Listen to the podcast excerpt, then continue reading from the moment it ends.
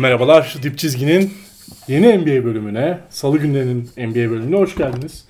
Mustafa hoş geldin, hocam hoş, hoş geldin. Hoş bulduk Efe, nasılsın? Hoş bulduk. İyiyim valla, sizi sormadı. Nasıl gidiyor? Gayet iyi gidiyor. Senin nasıl gidiyor? İyi, benim de gayet iyi. Kahvelerimizi aldık. Kahvelerimizi aldık. Özellikle senin kahve diye içtiğin sütle karıştırılmış o sıvı gıdadan ben çok bir şey anlamıyorum ama... Burada böyle jurnalcilik yapacaksanız programdan önce konuştuğunuz şeyleri burada söylerim bak. Ya o taraflara da çok bilmeyi anlamıyorum.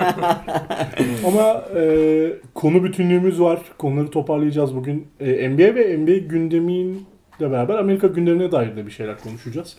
E, öncelikle şeyle başlayalım. iki bin yirmi bir yılı N B A için de çok talihsiz başladı.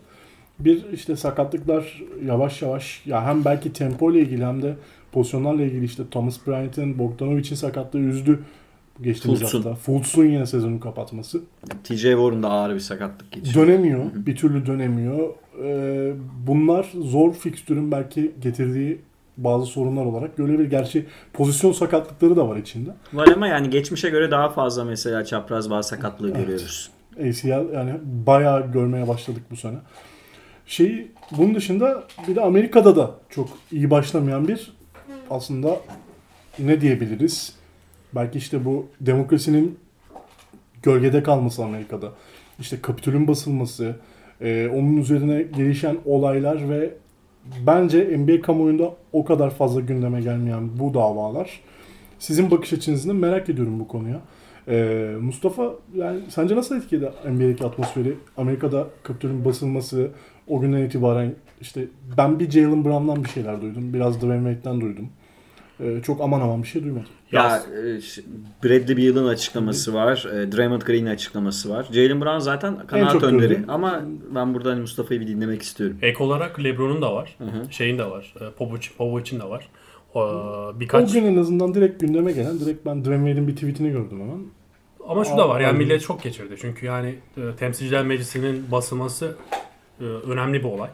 Tarihe de baktığımız zaman bin sekiz yüz on dört yılında bir yakma eylemi oldu. İngiltere, İngiliz askerleri yaktılar Temsilciler Meclisi'ni. Onun dışında bir de iç savaşta Preston Brooks ve Charles Sumner'ın bir kavgası var. Ki bilirsiniz Brooks şeydir, köleliği savunan, güneyi savunan bir senatördür.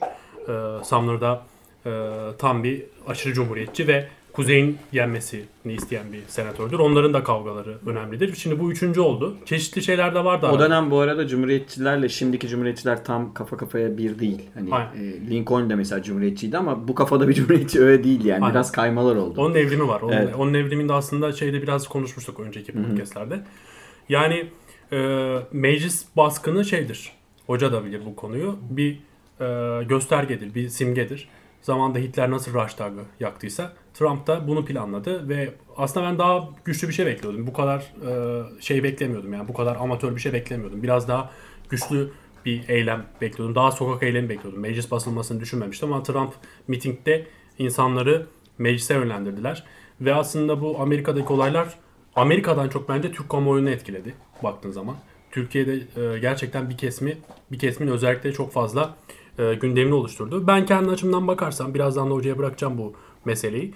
E, saldırıların aslında Amerika'da demokrasinin bize güçlü olduğunu kanıtladı. Ben demokrasinin, demokrasinin yara aldığını düşünmüyorum Amerika'da. Aksine demokrasinin güçlendiğini düşünüyorum.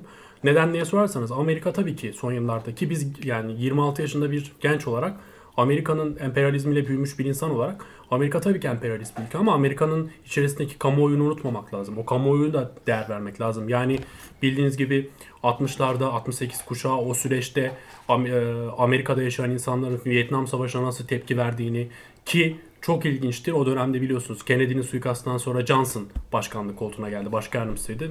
İncil'e basarak başkanlığa geldi. Ki Johnson N B A şey Amerikan tarihinin gördüğü en E, yoksullara yardım eden, en eşitsizliği ortadan, ortadan kaldırmaya çalışan başkanıdır. E, altmış dörtteki, altmış sekizdeki e, sivil haklar yasasını Johnson getirmiştir. altmış beşte e, siyahilere oy kazanmayı Johnson e, sağlamıştır. Martin Luther King'in tabii o dönemdeki protestolarıyla birlikte. Ama baktığın zaman o dönemde Johnson'ın Vietnam'la ilgili savaş ısrarı Amerika'da kamuoyunun çok önemli şekilde tepkisini çekmiştir ve belli kazanımlar elde etmiştir o dönemde. O yüzden Amerika meselesine ben daha böyle genelden daha kamuoyu ekseninde e, bakmanın gerektiğini düşünüyorum. Son olarak şunu da söyleyeyim. Sonuç olarak Trump'ın yardımcısı Hans Trump'a yüzünü döndü. Trump'ın atadığı, atadığı yargıçlar Trump'a hayır dedi. Anayasayı e, işlettiler. O yüzden ben bu kavgaların, yani bu baskının e, Amerika'da demokrasinin güçlendiğini ve kurumların sağlamlığının test edildiğini düşünüyorum. Biraz şuradan yaklaştım hocam ben. Yani sonuçta o gün e, Kapitol'e gidenlerde, baskını yapanlarda, ünlü simalarda falan da vardı işte. Rock grubu solistlerinden tutun, popüler kültüre mal olmuş birkaç sima, işte yani N B A'de mesela bence spor gündeminde de yıldızların bu şekilde hem karşı duruşları hem de destekleyici tavırları belirleyici olan şeylerden biridir yani. Yani çok büyük bir kesime hitap eden, çok fazla insanı hayran olarak barındıran arkasında insanlar bunlar.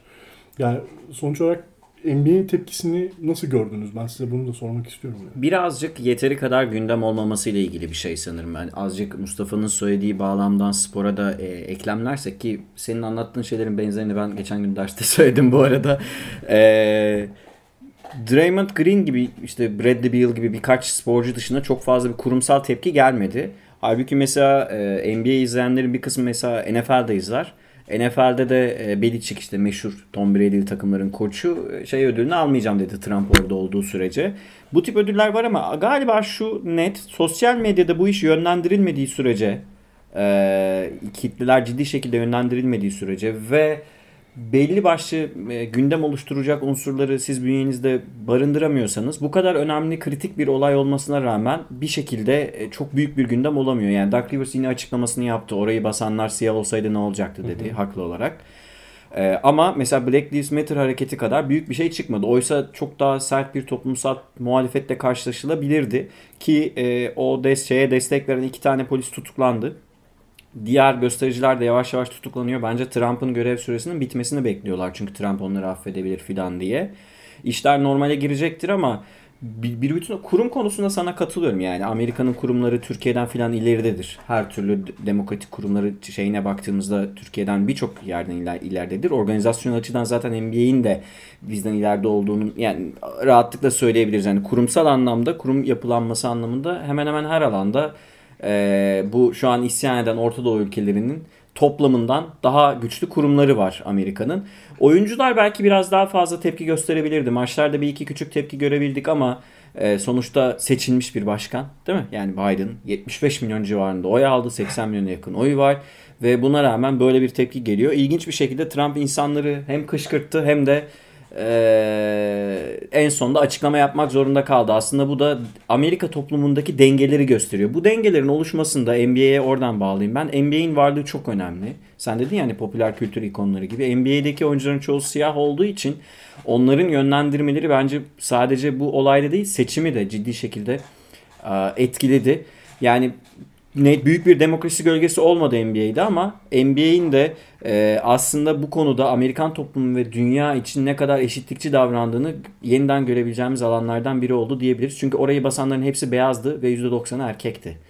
Yani beyaz erkeklere karşı... Ya, tam yapım, olarak ama evet, şey diye hesaplayamayız. Oradakilerin işte bu Black Lives Matter e, tepkisine destek vermeyen de sonuçta Biden seçmenleri veya Trump'a karşı olabilir, olan bir elbette, sürü insan var. Elbette, olabilir elbette, değil yani. Evet, evet. Faşizm konusunu farklı değerlendirmemiz lazım. Evet. Ama şu var, bubble sürecinde ve seçime etki konusunda ben N B A'nin net bir şekilde burada rol oynadığını düşünüyorum. Abi tişört de. Yani rol oynadığını düşünüyorum. Yani N B A'nin N B A'nin hem katılım anlamında özellikle Amerikan seçimlerini etkilediğini düşünüyorum. Ya biz, ba- tamam bu konuyu bence de uzatmam. Çok fazla derinleşebiliriz. Ee, o yüzden birazcık bu haftanın gündemine de geçelim. Evet, bu haftanın gündemi Thomas Jefferson. Keşke. O zaman podcast'ın adını değiştiriyoruz. Politik podcast diye. Politik çizgi. Politik çizgi. Polit- politika önemli. Olmadı mı basketbol oynanmaz. Tabii. Top yuvarlaktır bir de. Tam da yuvarlak değil gerçi basketbol. Devam edebiliriz hocam. Şey konuşalım zaten aslında bence politikadan, siyasetten ayrı tartışamayacağımız bir durum. Yani hem covid on dokuzun pandemi döneminin, N B A'nin başlangıcına etkisi, ee, işte bubble sonrası bu senenin nasıl planlanacağının etkisi hep konuşuluyordu. yetmiş iki maça indirildi. Ee, ama yavaş yavaş bir dökülen, dökülmeler başlıyor. Dün işte Dallas, New Orleans maçı ertelendi. Ee, Boston maçı ertelendi aynı şekilde. Ee, yani günden güne sanırım daha Boston, fazla... Boston Miami. Boston Miami. Hı hı. O pa- pazar günü ertelenmişti. Hı hı hı. Yine Boston'ın bir sonraki maçı da muhtemelen oynanmayacak. Çünkü hı hı. sekiz oyuncuyu şartını sağlayamıyor bu takım. Evet. E, kadronda bu oyuncular, bulundurduğu oyuncularla. Hatta e, şeyi de düşününce işte G-League'den alma prosedürlerini düşününce yine sağlayamıyorlar. Yani hiçbir şekilde bu takımlar maçlara çıkamıyorlar. Ve bu bence N B A'in sezon sonunda ligi nasıl finalize edeceği, nasıl bağlayacağını çok etkileyecek. Çok seksi bir finalize edecek dedi Efecan. Yüzünü görmeliydiniz arkadaşlar. Bir kere alıyorum sözü tabii izninizle öyle efendim. Ee, bir kere bu iş patladı. Yani e, böyle onu ertele, bunu ertele. Bu sezon yetmiş iki maçta bitmeyebilir. Bunu baştan söyleyeyim. Yani sezonun maç sayısını azaltabilirler ama sezon oynanacak. Yani ben o konuda hiç şüphem yok. N B A'in böyle bir maddi kaybı göz önüne alabileceğini düşünemiyorum. Seyirci de alınıyor bazı yerlerde hatta. Sezon oynanacak ama bu ertelenen maçlar bir daha hiç oynanmayabilir. O açıdan söylüyorum. Şeye gelelim. Ee, şimdi bazı konularda sert kararlar aldılar. Ee, hemen çat diye yapıştırıyorlar. Sert mi? Acımasız mı? Acımasız yani. İki haftayı yapıştırıyorlar haklı olarak. Ama e, Covid'i geçirmiş oyunculara da bunu yapıyorlar. Yani temas ettin Durant meselesindeki gibi. Dolayısıyla takımlar bir anda oyuncusuz kalıyor ve maçlar ertelenmek durumunda kalıyor. Acaba bunun çözümü biraz daha kuralları esnetmek olabilir mi? Sağlık açısından herhangi bir sorun yaratmayacak şekilde tabii ki. Yani e, te, Jason, Miami takım halinde neredeyse şu an ceza ceza değil de karantinaya yapıştırılma durumunda. Boston aşağı yukarı o durumda. Bir Philadelphia Denver maçı izledik. Yani sekiz kişi çıkabildi sahaya Philadelphia. Mark Scott hiç oynamadı. yedi kişi oynadılar. Danny Green o maçta da batırdı. Hı-hı. Danny Green yine T T oldu gerçi ama e, Max'in otuz dokuz sayı. Philadelphia'nın yeni oyuncu havuzu. Evet. Ma- Max'in otuz otuz dokuz sayı attığı maç. Şimdi bu bu bu şekilde gitmez. Tamam. E, sezonu oynatmak istiyorsunuz. Belli başlı sözleşmeleriniz var. Oyuncuların kontratları da aslında ligin gelirlerine bağlı. Sonuçta oyuncular da oynaması oy, oynamak oyuncuların da içine gelir. Yoksa ücretleri düşmek durumunda kalacak. Ama şu an lig ciddi şekilde çatırdıyor. Çünkü bu daha yeni yeni başladı. Adam Silver Şubat'a doğru, doğru toparlanacağız dedi. Ben öyle büyük bir aşılanma kampanyası olmadan Şubat'a şunun şurasında yirmi günden az süre var. on yedi on sekiz gün var. üçüncü hafta bitti ve üçüncü haftada ertelenen dördüncü veya beşinci Evet maç. Yani bu bunların sayısı artabilir. Çünkü bir oyuncu işte Seth Curry vakasında olduğu gibi işte Embiid'e önce dört gün ceza ve sonra yok tamam dediler Embiid'de bir şey çıkmadı. Sonra başka bir oyuncuda bir şey çıkarsa hop o oluyor. Yani takımlar bir de ha- şey oluyor takımlar haksızlık da oluyor. Philadelphia o maça sekiz kişi çıkmak zorunda kaldı ve hani B takımıyla oynadı. Denver yürüyerek maçı kazandı. Bu haksızlık falan görmezden gelecek hocam. Haksızlığı yapacak görmezden şey gelecekler. Uzun vadede o ortadan kalkar diye. Playoff'larda en azından ne olduğu belli olur diye. Ama bu işin yetmiş iki maça tam- tamamlanması çok olası görünmüyor gibi geliyor bana. Bilmiyorum siz ne diyorsunuz? Bitiş tarihinden belki esnetip birkaç hafta daha eklemek zorunda kalabilirler. Ekleyemezler. Olimpiyatlar var. Tam ek- denk geliyor. Ek- evet ekleyemezler yani. Yani patlayacağı belliydi zaten. Ama bu kadar hızlı patlayacak sorusu benim kafamda vardı. Bu patlamayan çok şeye e, yaradı. Tyrese Maxey az önce sen de söyledin hocam. otuz dokuz sayı attı ki e, doksan yediden sonra Allen Iverson'dan sonra otuz beş barajını aşan ilk çaylak oyuncu oldu. Ama yine de hani Filalı çaylak. Filalı çaylak. Filalı çaylak. Filalı çaylak aynen. E, şeye gelince hani başlangıç aşamasında aslında N B A'in özellikle işte e, takımların mesela Batı takımlarının Batı ile oynaması, Doğu takımlarının Doğu ile oynaması ve o seyahat kısıtlamasını uygulaması güzel bir organizasyondu. Yani N B A'de şu an baktığın zaman işte son şampiyon Lakers yaptığı işte kaç dokuz on maçın sadece Chicago e, o da yakın biraz daha. Onu da e, Doğu'da oynadı. Onun dışındaki bütün maçları Batı takımlarıyla yaptı. Şimdi önümüzdeki on maçlık süreçte Doğu takımlarıyla oynayacak Lakers ya da Clippers. Doğu takımları da Batı takımlarıyla oynayacak. O yüzden o organizasyonun başlangıcı anlamında bu bunu değerli buluyorum. Organizasyonun e, bunun planlamasını e, değerli buluyorum. Ama dediğin gibi şey meselesinde o bahsettiğiniz cezalar meselesinde oldukça acımasız olduğunu düşünüyorum N B A'in. Bunu da nasıl üstesinden gelecekler açıkçası bilmiyorum. Büyük ihtimalle işte aşı meselesinde bunu konuşacağız herhalde. Yani oyuncular aşılanacak mı? Ne olacak? Güzel bu konuyu tartışmak gelecek istiyorum ben. Siz ne düşünüyorsunuz mesela? Bir organizasyonel açıdan mesela değişiklik bekliyor musunuz? Benim birinci e, yani sorum bu size. İkincisi aşı meselesi. Organizasyon olarak bir değişiklik bekliyor musunuz? Yoksa maçlar böyle ertelenecek ve bir şekilde... Ben bu formülle biteceğini düşünüyorum. Yani bu ertelenmiş maçları araya koyacaklar bir yere. Ya sıkıştıracaklar ya da işte organizasyonel anlamda altmış yedi yetmişlerde bir takım yetmiş iki, bir takım yetmiş bir oynayıp bir takım altmış yedi ile sezonu bitirebilir. Bitiremez. Yok yok öyle olmaz. Şeyden bu orandan hesaplayabilirler. Yani. Ama o haksızlık olur. Haksız. Ben hocam, çünkü şey der. Kalan dört maçımın hepsini kazanacaktım der. Ya da belki buna imkanın yoksa oynatmaz. Zaten play-in olacak yine. Play-in yine olacak. Biliyor Bence e, böyle giderse e, maç sayısı biraz inecek. Bana öyle geliyor. altmışlarda bitecek. Yani her ne kadar maç sayısının inmesi gelirin düşmesi anlamına geliyor ve E S P N gibi kurumlar bastırıyor sonuçta. Çok kolay bir şey değil bu. Yani karşıt etkenler var bu noktada. Hani sözleşmeler var. Sözleşmeler var. Spor endüstrisi sizi zorluyor ama bu iş böyle giderse maçları, bir de olimpiyatlar var. Onu unutmayalım. Maçları koyabileceğiniz takvim çok dar bir takvim olacak. Ya şöyle olacak. Maçları koyacaklar sizin dediğiniz gibi. Evet, arka arkaya üç gün ya back to back to back to back to back oynayacak takımlar. O da zaten anlamsız olacak. Herkes dinlenecek ya da birkaç maç indirecekler.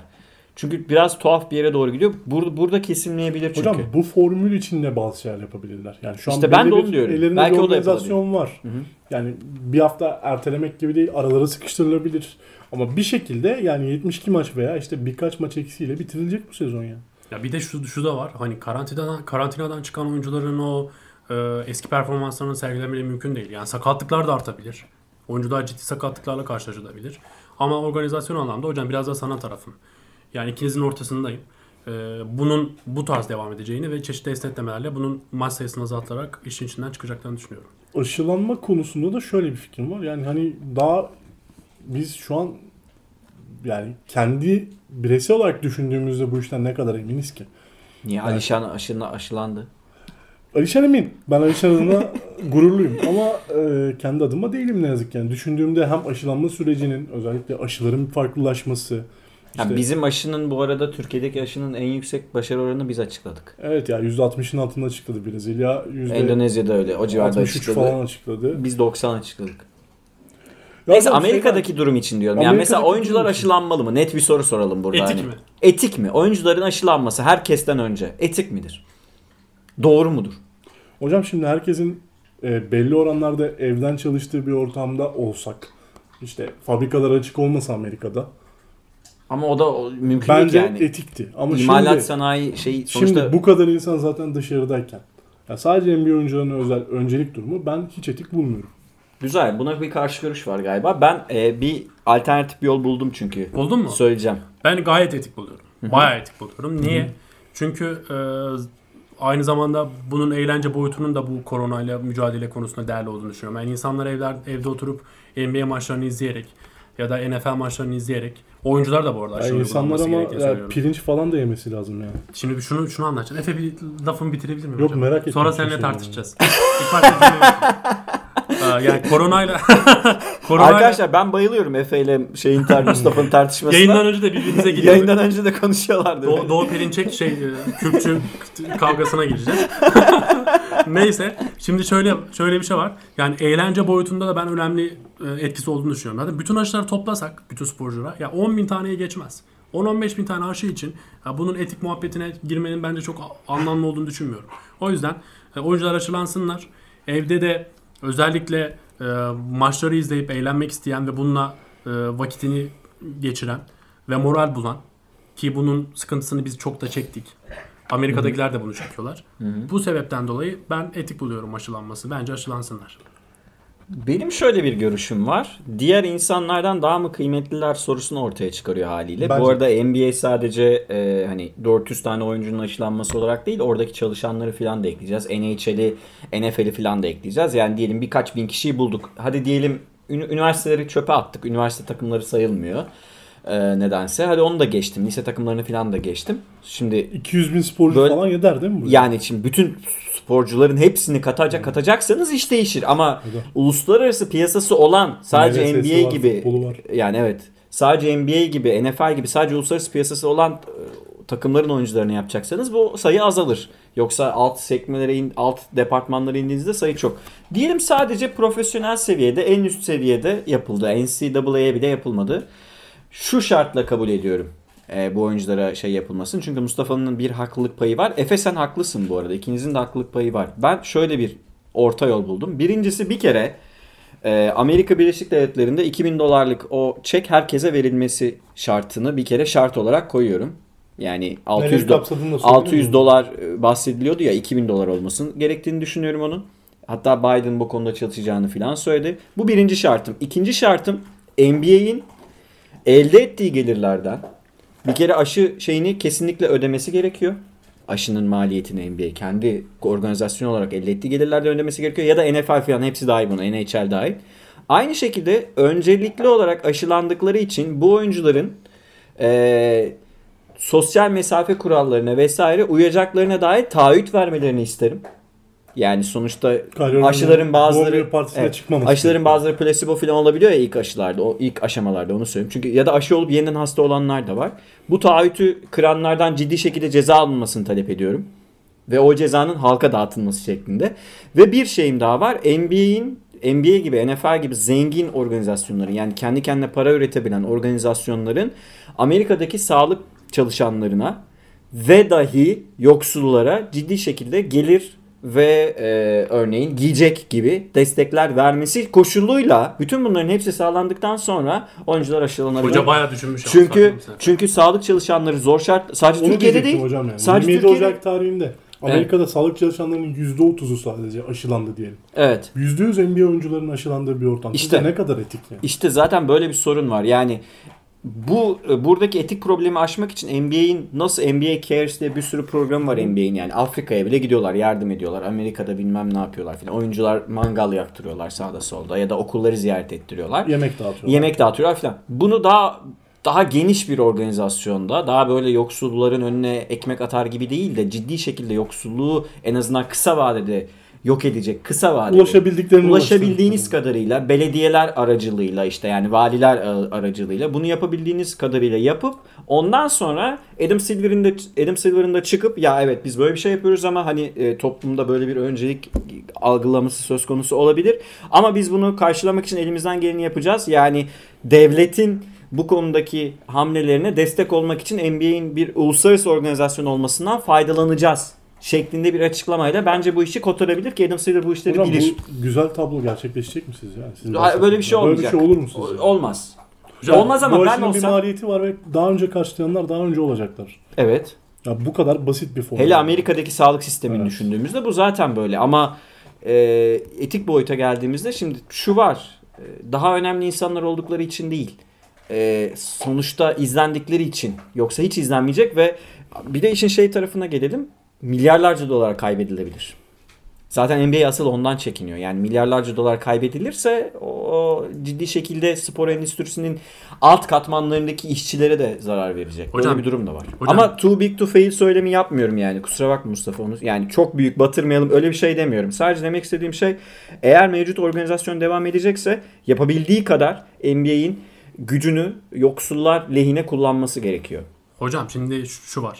Bir, bu mücadelede psikolojik mücadele de önemli. Şu an bütün sektörler durmuş durumda. Yani insanlar gerçekten akşam eve geldiklerinde eğlenmek istiyorlar. Bir şeyle ilgilenmek istiyorlar ve bu virüsten dolayı insanlar bıktı. Yani psikolojikten sıkıntı yaşıyor herkes. O yüzden N B A'nin izlenmesi en azından yardımcı oluyor. İkincisi, ikincisi işler daha kötüye giderse diyelim ki bubble, bubble'a gitti. Gitmeyecek de diyelim ki bubble'a gitti.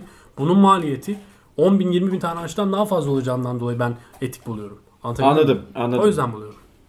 Efe sen ne diyorsun? Son burayı kapatalım bence.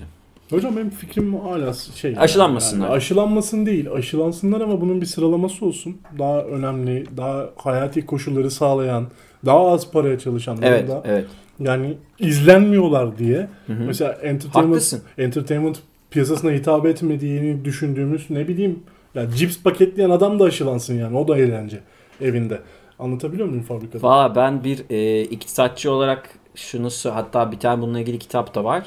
E, sokakları temizleyen, insanların tırnak içinde çöpçü olarak tanımladığı mesela, sokakları temizleyen insanlar bence benden, ben bir iktisatçıyım, benden daha önemli iş yapıyorlar diyeyim, buraya da noktayı koyayım. Şey değil bu arada, Mustafa'nın dediğini de anlıyorum. Yani benim de psikolojim bozuk ve N B A çok iyi geldi. Hı hı. Ama hani bu birazcık bencillik görüyorum ya. Çünkü genel dünya nüfusuna baktığımızda Dünya nüfusuna baktığımızda e kaç tanesi N B A izliyor ki bu hayati noktada önceliği alalım yani. Amerika için konuşuyoruz. Hocam yani. Amerika için Amerika'da N F L, N F L ve N B A ciddi şekilde şey, izleniyor. Spor, daha güncel spor. Hatta yani playoff'ları da başladı. Şimdi e, şu an sağlık çalışanlarına olan ihtiyaçla N B A oyuncusuna olan ihtiyacı tartışmayacağız değil mi? Tabii ki. Bu dönemde. Yani. Ben meseleye buradan bakıyorum sana. Anladım.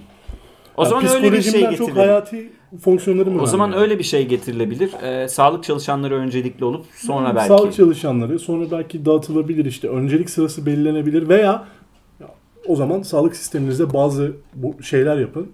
Ee... Ya Formula birde bu e, şeyi yaptılar ya. Tersine mühendislik yaptılar. E, solunum cihazına. Formula bir mühendisleri. N B A'de böyle bir şey yapabilir. Yani belki tabii ki tersine mühendislik gibi bir şey yapamaz ama aşı çalışmalarını fonlayabilir. Yani aşı çalışmalarını fonlayabilir. Ya da aşının dağıtımını üstlenebilir. Bir şeyi üstlenebilir. Yani bir sonuçta destek olabilir. Dolayısıyla burada N B A'nin de görev üstlenmesi gerekiyor. Eğer oyuncular Ee, önden aşılanacaksa. Böyle olmayacağını da tahmin ediyorum. Ama Kyrie Irving aşılanmasın. O dünya düz filan diyordu. O onun aşılanması. Bence zaten Kyrie gibi aşılanmayacak. Yani böyle bir şey çıkarsa Aşılan. ben aşılanmayacağım. Çok az konuşalım mı Kyrie Irving'i tam bu noktada? Kyrie Irving personel sebeplerle oynamadı. Evet. Ve oynamamaya devam ediyor. Ara, evet. Açmıyormuş. Açıklamalar telefonları. vardı. Telefonlara cevap vermiyor. Steve Nash nerede olduğunu bilmiyor.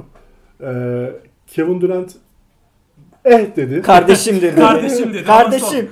Ya tamam sıkıntılı ama bizim kardeşimiz. Bizim kardeşimizdir o. Bizim mahallenin çocuğu dedi. Ee, ve ablasının galiba kız kardeşinin doğum günü partisinde maskesiz, korumasız bir şekilde partide görüntülendi. Harden durumu gibi. Ya bu mesela nasıl işletilmeli? Tam bir sert hıya... bir ceza verilmeli mi kardeşim? Evet, tam bir hıyar ağası. Net yani net. Muhtemelen bu virüsün de Ee, inanmıyordur virüse. Yani insanlar yanında ölse yine inanmaz bu. Aşıda da çip var. Aşıda da çip vardır muhtemelen ona göre. Ee, bilimsel bilimsel çalışmalara falan da inanmıyordur. Hiçbir şeye inanmıyordur. Dolayısıyla ben e, ben sevmiyorum. Yani kişi olarak zaten sevmiyorum. Basketbolu güzel. O ayrı da yani Steve Nash çıktı şey dedi. Bilmiyorum dedi. Yani bu, yani Steve Nash şey diyebilirdi.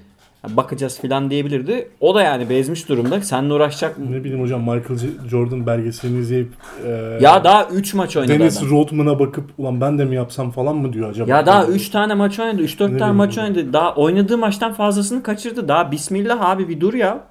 Sezon sonuna gelirsin de playoff'tan önce bir gideyim yatayım Las Vegas'ta kumar oynayayım filan dersin. Anlarım da öyle bir şey yok ki. Öyle bir şey yok yani. Evet. Buradan aslında yine N B A ve N B A'nin ilerideki planlarıyla ilgili bir şey konuşmamız lazım. Bir genişlemeyi düşünüyor N B A. Hem yeni bir takım katmayı düşünüyor, hem konferanslar arası bir değişiklik yapmayı düşünüyor. İşte belki hatta şeyler var, saatlerle ilgili bile söylemler var. Maç saatleriyle ilgili.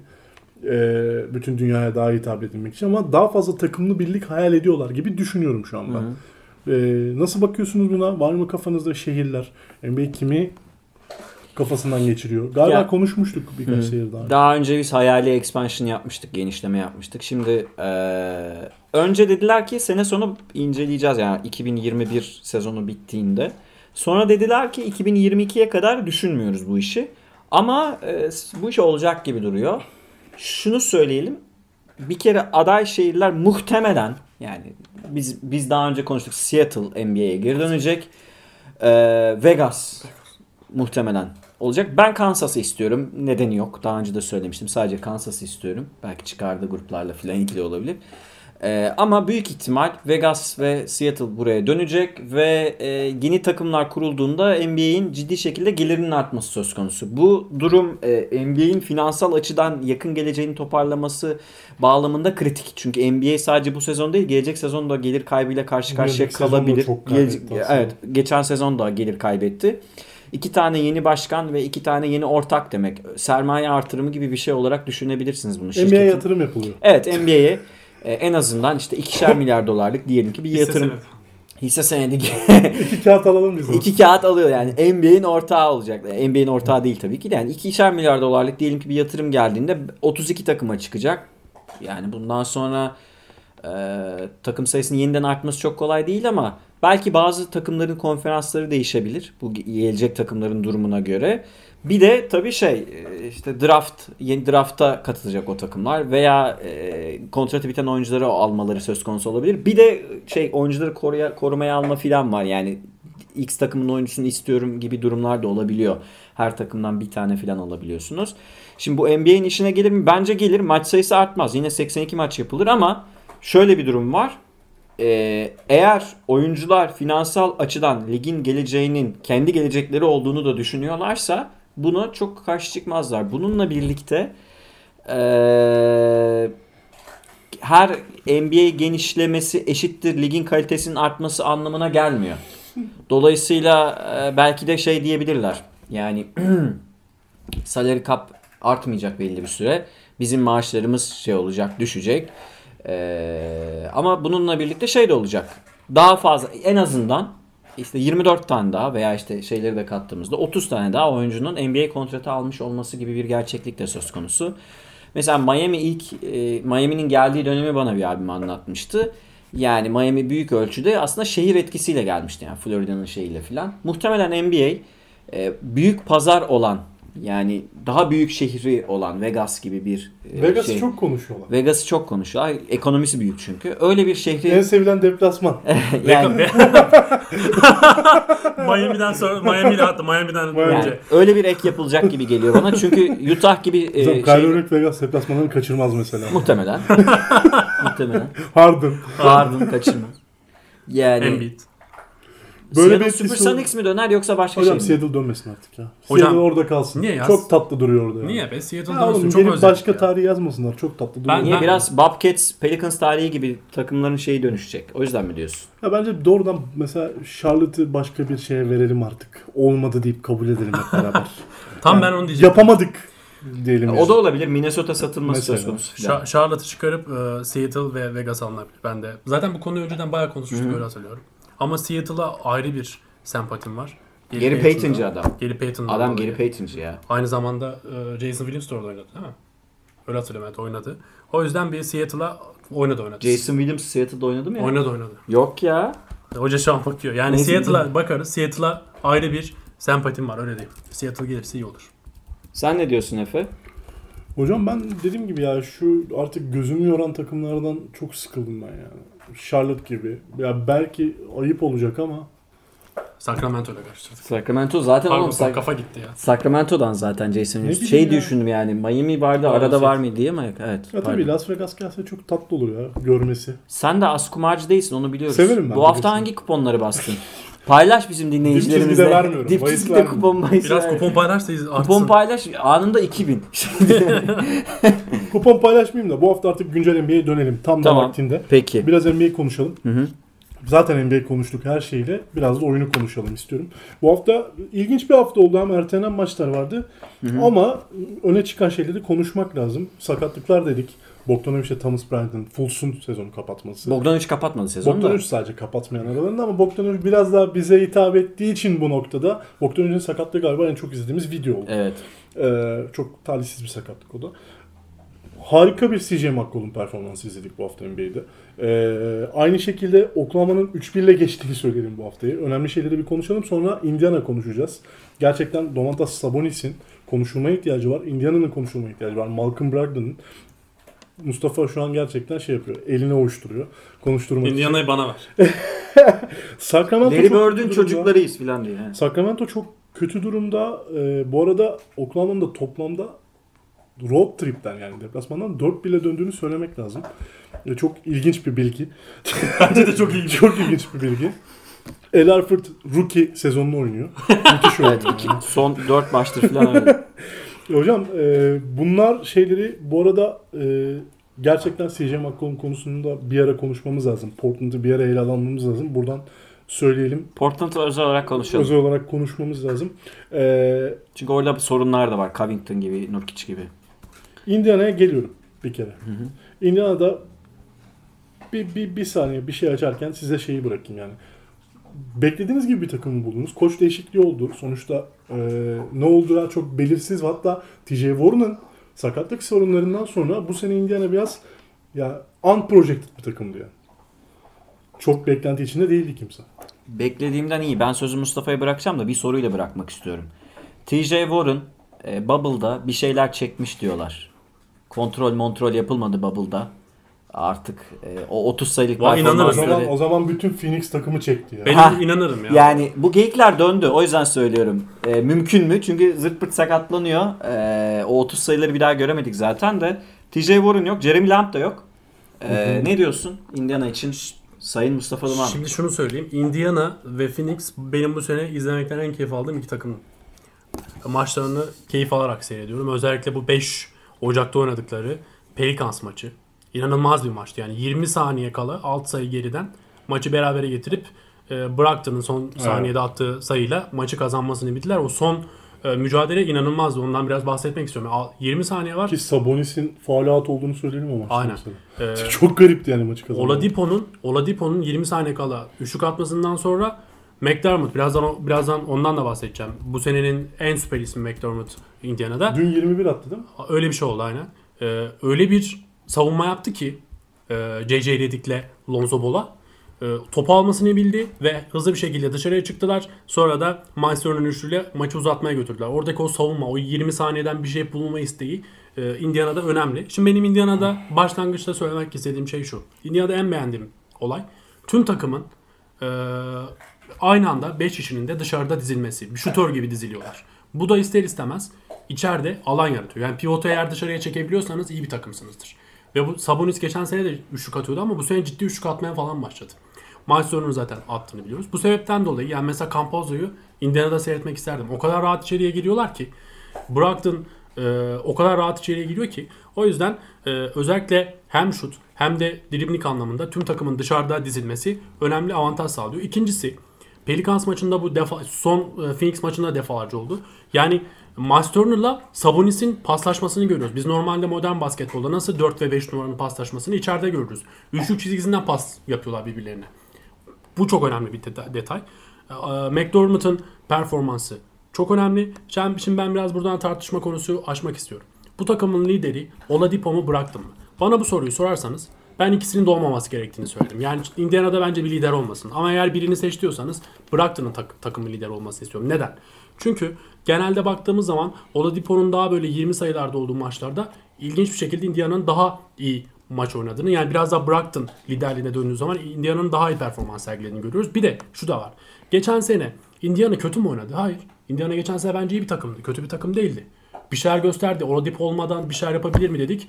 Yaptılar. İyi oynadılar. İki sezondur Dipo'dan uzaklar. Evet uzaklar. Yani şunu anlatmaya çalışıyorum. Şimdi e, bir örnek vereyim. Mesela diyelim ki bir kız arkadaşınız var ya işte biriyle sevgilisiniz. Ayrıldınız. Bir sene sonra gelip sana şey diyemez. Hadi ilişkiye devam edelim. Yani Oladipo'nun meselesi de bu. Şu an sen takımın lideri olamazsın ki. Geçen sene Brogdon'la bu takım oynamayı öğrendi. O yüzden biraz kendini geriye alman lazım. Bazı maçlarda da geriye aldığı zaman Indiana'nın daha yükselişte olduğunu görüyoruz. O yüzden ben biraz takım liderliğinin Oladipo'dan daha çok Brogdon'a geçmesi gerektiğini düşünüyorum. Ve Brogdon'un da şu an hatırlıyoruz yanılmıyorsam yirmi dört sayı, yedi asist, dört beş rebound tarzında bir ortalaması var. Öyle söyleyeyim, başka bir notum var mı? Var da hocaya bırakayım burada. Ben burada bir kere önce şunu söyleyeyim. Oladipo beklediğimden iyi döndü. Benim de. Yani e, üretkenlik açısından, hücumdaki üretkenliği açısından beklediğimden iyi döndü ve sağlıklı döndü. Ben böyle bir Oladipo beklemiyordum. İki sezon önceki Oladipo'ya yakın bir şey döndü. Efecan bana alttan alttan bekliyordum ben diyordu. Fantezide niye draft etmedin oğlum o zaman? Şey, o son maç aldı. En büyük yaptı. Farkının şu olduğunu söyleyeyim. Takeover modunu açabiliyor. Yani böyle patlamayı yapabiliyor. Tamam yani. He, onu diyorum zaten. Yani o şey yoktu. Ayak gitmiyordu geçen sezon. O yarım yamalak döndüğünde. İkincisi senin dediğin şeyi söyleyecektim. Sabonis maç başına bir tane bir yani bire yakın üçlük sokuyor. Bunu sokmaya devam edecekse Oladipo şey Oladipo'nun e, Brogdon'un şutunun zaten olduğunu biliyoruz. İnanılmaz derecede Meister'ın zaten var. Takım spacing konusunda seviye atlamış oluyor. Ama ben Indiana'yı eskiden beri seviyorum. Biraz daha takım basketbolu oynuyorlardı. Bojan Bogdanovic döneminden beri ve skoru paylaşan bir takımdı. Yine öyleler. Yine skoru paylaşan bir takımlar. Ve daha savunmada da yardımlaşarak oynuyorlardı. Ee, ve baktığınızda bir EuroLeague takımı gibiydi aslında Indiana. Yine öyle. Peki Bjorkgren Hoca neyi değiştirdi? Ben size söyleyeyim neyi değiştirdiğini. Takım hücumda hareket ediyor abi. Yani McMillan'ın takımı daha statik bir takımdı. Spot-up şutu arıyordu. Boyan'ın dip şutunu falan arıyordu veya T J. Warren'ın. Burada takım hareket ediyor. Ve daha fazla pas, pası verdikten sonra statik bir oyuncusu pek yok Indiana'nın. Bu durum tabii ki Brogdon'ın, Oladipo'nun penetresine ciddi şekilde alan veriyor. Üstelik bu takım Jeremy Lamp'ten henüz faydalanamıyor. Ağır bir sakatlıktan ki yeni dönecek. Full practice'e yani. Daha yeni geliyor. Jeremy Lamp dönmek üzere. De, daha yeni yeni geliyor ama o kadar ağır bir sakatlıktan sonra ne kadar dönebilecek onu bilmiyoruz. En azından yavaş dönecektir. İki, T J Warren'ı kaybettiler. Ve e, Bojan Bogdanovic kaybından sonra da aslında çok büyük bir yıldız eklemesi yapmadılar. Eldeki kadroyla oynuyorlar. Sabonis'i seviye atlatmış durumdalar. Sabonis şu an Sabonis All-Star olduğunda da hak ederek olmuştu. İnsanlar dalga geçiyordu Sabonis'te. Şimdi de All-Star'lık oynuyor. Yani hak bileğin hakkı. Savunmada. Yani bileğin hakkıyla oynuyor. İkincisi daha önemli bir nokta. Indiana'nın verimli hücumunun nedenini ben size söyleyeyim. Bu takımda Westbrook gibi bir guard yok çünkü. Takım top kaybetmiyor arkadaşlar. Takım top kaybetmiyor. Çok az top kaybediyor Indiana. Yani Sabonis'in top kaybı var. üç civarında. Brogdon ama pas merkezi en çok pas merkezi olduğu için alçak posttan çıkardık. Mesela Brogdon yedi buçuk asiste çıkıp hem kendi skor üretip hem yedi buçuk asiste çıkıyor ama ona rağmen bir buçuk civarında top kaybediyor. Yani asist turnover oranı dört civarında Brogdon'un, üç buçuk üstünde. Bu muazzam bir rakam ya. Muazzam bir rakam. Dolayısıyla çok rahat penetre eden bir takım ve boyalı alanı kısaların muhtemelen, bunun hesabına bakmadım ama muhtemelen kısaların boyalı alanı en rahat kullandığı takımlardan takımlardan biri Indiana'dır. Çünkü o yüzden çok fazla boyalı alan sayısı var. Ama uzunlar üstünden değil. Ki hocam Oladipo'da, Malcolm Brogdon'da, hatta bence Justin Holiday'de hı hı. o boyalı alanda kendini pozisyon yaratmakta çok iyiler yani. Hem vücutlarını çok iyi kullanıyorlar. Hem Panya'yı çok iyi kullanıyorlar. Oladipo zaten Panya'ya ihtiyaç duymaz en iyi halinde. Öyle söyleyebiliriz evet. herhalde. Bir şey daha söyleyeyim. Orada sözü size bırakayım. Miles Turner, Sabonis yan yana olur mu olmaz mı? Acaba birini takaslasa mı diyorduk şey? Ee, oldu abi. Oldu bayağı iyi oldu. Hoca yaptı yani. Demek ki oluyormuş. Yani hoca dokunuşuyla bu işler oluyormuş. Ben Indiana'nın hoca dokunuşunu e, söylemek istiyordum. Onun hakkını vereyim dedim özellikle. Bir yere eleştirmemiz lazım. Mustafa sen bir şey söyleyeceksin sonra ben eleştirdim. Ben biraz Oladipo'yu gömmüş gibi oldum da aslında gömmedim. Yani şunu anlatmaya çalıştım. Oladipo kesinlikle iyi döndü. Ama Oladipo'nun yükselişiyle birlikte yani Brogdon'un biraz küstüğünü görüyoruz oyunda. O yüzden e, ikisinin birlikte bu işi yürütmesi ve biraz Brogdon'un biraz da oyunu kurması, Oladipo'nun daha tamamlayıcı olması Indiana'nın daha e, işine Ö- geliyor. Öyle oldukları maçları kazanıyorlar zaten. Kazanıyorlar. Daha öyleler. Ve o yüzden Brogdon kaybı Milwaukee için çok büyük bir kayıp demiştik vaktinde ve e, hocam çok büyük böyle kayıp yani. Yani şu Aynen an görünen öyle. Şey şu. Bu. Ki Brogdon sağlıklı kalırsa sezon boyu, kalamadı son iki sezonda. Sağlıklı kalırsa Indiana playoff'ta ciddi sıkıntı yaratacak. T J. Warren olmamasına rağmen. Yani şunu evet. siz söyleyin hocam. Yok yok. Yani Justin Holiday de böyle T J. Warren galiba dönemeyecek zaten. Muhtemelen. Yani dönerse de bu takımda yer bulması kolay olmayacak. Justin Holiday de böyle verimli oynamaya devam edecekse yani yüzdeli sokmaya falan ve savunmada E, sırıtmamaya ve iyi, yani adamları iyi bir şekilde karşılamaya devam edecekse Indiana'nın ben önünün açık olduğunu düşünüyorum. Bu benim kapım arkadaşlar. Benim kapım Justin Holiday'e geldi. Justin Holiday'e geldi. Hocam e, evet. şeyi söyleyelim. Bir deplasman turnesinde aslında şu anda. Hı hı. Indiana ve eleştirmesi gereken noktalardan biri şu. Aslında çok kolay kazanacakları iki maçı da verdiler yani. Önce ya Phoenix maçı öyle kolay kazanacak bir maç gibi durmuyor. Çünkü Phoenix hem Power Rankings'lerde dört basamak yükseldi bu hafta. Ama yine de o maçı kaybetmek, üstüne de Sacramento mağlubiyeti ki orada sadece T J McConnell eksikti takımda, onu söyleyelim. Ama Doğu'da yani bir galibiyet girdiler Philadelphia'ya. Evet. Yani evet, ama hani dördüncü sıradalar. altı dört. Şu an üst üste beş maçta Batı takımlarıyla top oynayacaklar. Bu yüzdeyle kalırlarsa oradan inerler. Onu söylemeye çalışıyorum. Evet. Yani ben de merak ediyorum mesela bu beş maçta kaç galibiyet alacak Indiana ki bence bu konsantrasyonu toparlarlarsa Golden State, Portland, Phoenix, Clippers ve Dallas'la üst üste oynuyorlar. Ama kadroları çok geniş değil bakın onu söyleyelim yani. Lamp bu takıma lazım. McDermott'tan katkı almaya çalışıyor. Alıyor da bu arada. Alıyor. Hoca. Ee, yani Brogdon veya Oladipo'dan biri maçı kaçırdığında ciddi şekilde bu sefer skor sorunu çekiyorsunuz.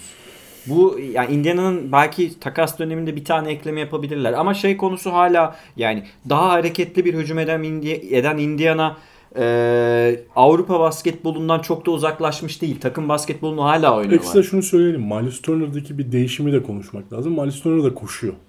Yani sizin bahsettiğinizde bunu eklemek lazım. Miles Turner geçtiğimiz sezonlarda e- Koç'la, McMillan'la beraber hani böyle hem potaya yakın oynamayan bir uzun potansiyeli olduğunu biliyoruz. Hala öyle. Ama böyle çok statik şut bekleyen. Yani perdeye bile gitmeyi unutan bazen. Zaten oraları Sabonis hallediyor. Ulan benim şutum daha değerli diye köşede bekliyor. Çok doğru söylüyor ya. Bir topçudan şeye dönüştü yani. Oraları da yapmaya başlayan, Sabonis'e yardımcı olan ve özellikle Brogdon ve Oladipo ikilisine ciddi alan yaratmaya başladı. Ki buna rağmen hala şut tehdidi devam ediyor. Ve inanılmaz konsantre bir savunma yapıyorlar. Sabonis'le beraber. Şeye bakmayın yani. Miles Turner her zaman blok kovalayan bir oyuncu. Hatta bununla ilgili hocam bazen bence fake istatistikler dediği bir dönem fake, hatırlıyorum. Evet. Hasan da öyle mesela. Ama Hasan şu an Miles Turner biraz daha, ben geçen sene de sizle bu konuda muhalefet etmiştim. Hala öyleyim. Yani savunmada verimli savunma yaptığı dönem de çok. Valla Amerika milli takımda da izledik ya Miles Turner'ı. E tabi. Yani o, o bloklar biraz şişme bloklar. Yani Gober gibi. Şimdi bloklarına bakarsak adam Rudy Gober gibi bir çember savunmacı oluyor. sekiz tane vuruyor. Yani öyle değil yani. Onun öyle olmadığını Yok, biliyoruz. İstatistik olarak söylemiyorum da şeye bakınca Indiana'nın savunma performansına bakınca ki iyiler. Birçok konuda. Artı beş net ratingler. Savunma ratingleri hiç fena değil. Hı hı. Ee, ki doğuda da tepedeler.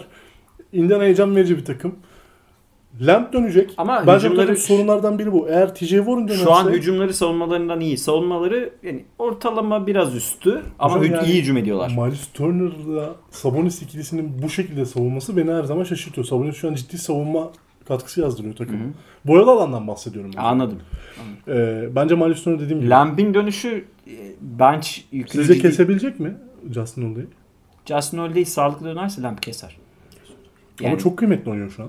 Oynuyor ama Lamb'in yapabilecekleri yani yetenek setine baktığımızda daha hem fiziği hem şutu hem e, rebound filan katkısı da var Jeremy Lamb'in. Bence Jeremy Lamb zamanla tabii ne kadar dönecek bilmiyoruz. Muhtemelen back to back'lerde filan oynamayacak Jeremy Lamb. E, sezon sonuna doğru ilk beşe alacağını düşünüyorum Jeremy Lamb'in. Ya da playoff'larda Jeremy Lamb. Sabonis şu an All-Star mı? Evet. Net All-Star. Sabonis şu an All-Star.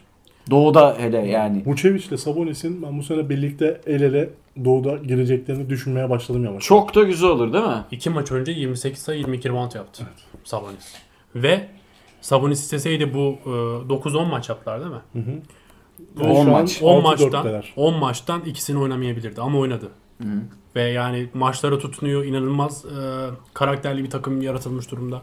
O yüzden Indiana'yı izlemeyi inanılmaz derecede zevkli buluyorum. Senin de fantezi takımında zaten Sabonis. Keyifle izliyoruz. Göbek ata ata. Sabah kalkınca. Şey... Sabah sabah kalkınca. Ekleyecek Indiana konusunda bir şey var mı diye bakıyorum ben de bir yandan. Ya ne denilebilir? Ya bir, bir, bir tanesi kadro, zamanla mesela böyle birkaç dakikada olsa kadroya girer mi? Sakatlığı var. Avrupa'dan tanıdığımız. Hocam yani çok geçen kolay sene değil. Alıyordu. Ufak ufak alıyordu. Ya aslında McMillan'ın o denediği formül var ya bu sene ondan da biraz uzaklaşmışlar gibi işte. Ha Sabonis yan yana bitirtiyor. Ha. İşte bir tanesini sürekli içeride tutma gibi bir formülü vardı McMillan'ın. Evet ya bu sene daha normal bir şeye dönmüşler gibi duruyor rotasyonda da. McMillan ben beğeniyordum bu arada hamlesini. Bence kreatif bir hamleydi ama. Ben McMillan kovulduğu zaman zaten dedim hani adam başarısız değil ki. Değil. Yani ne bekliyordunuz Indiana'dan? Belki daha... o gitmek istedi hocam. Olabilir yani ya da başka bir role ki... geçti ya.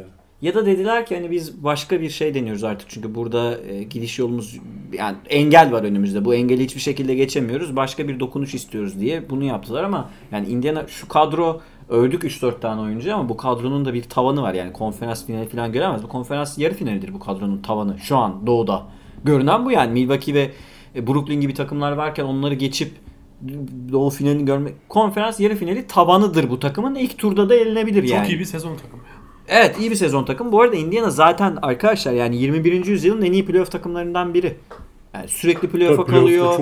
Ee, yani düzenli olarak normal sezonda iyi iş çıkaran ve yüzde elli galibiyeti geçen bir takım. O yüzden dedim mesela McMillan da çok kötü bir iş yapmıyordu ama ben Björkgren hocanın hamlelerini beğendim. O yüzden yani e, bu yapılan iş tutmuş gibi görünüyor. Belki Oladipo da sevmiştir. Sezon başı bir de dedim ya unexpected durumu vardı. Hani beklenmiyordu Indiana'nın bu derece yukarıda bitireceği. Hala tartışmalı. Zaten daha değişebilir. Daha yani. Değişecektir de tahmin ediyorum ki. Çünkü maçı eksik olan daha oynamayan takımlar var. Miami, Boston maçları eksik şekilde geliyorlar. Ama mesela yedi sekiz düşünen vardı. O yüzden Indiana biraz dedi ki biz durun. Biz Indiana'yız ve playoff'a kalırız bir şekilde. Ve dört beşin en büyük adayıyız dedi.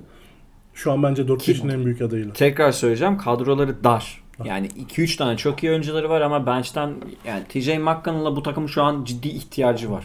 Yani N B A'de kaç tane takımın e, ikinci guard olarak T J McConnell'a ihtiyacı var. Bazen ikinci guard olarak ihtiyaç oluyor T J McConnell'a. Ya da McDermott'un e, direkt böyle bench'ten yedinci oyuncu olarak filan geldiği kaç tane takım var? Holiday, diğer Holiday bench'ten geliyor şu an. McDermott, T J filan yani bench bu.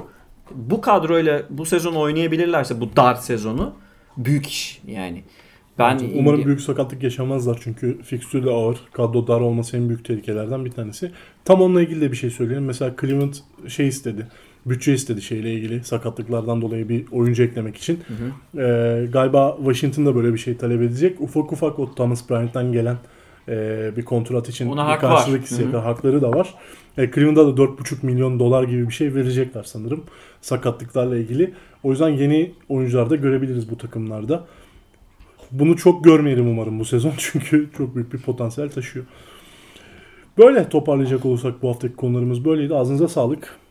Ben teşekkür ederim. Senin efendim. Ağzına sağlık Efe. Sağ olasın. Eyvallah Mustafa. Teşekkürler.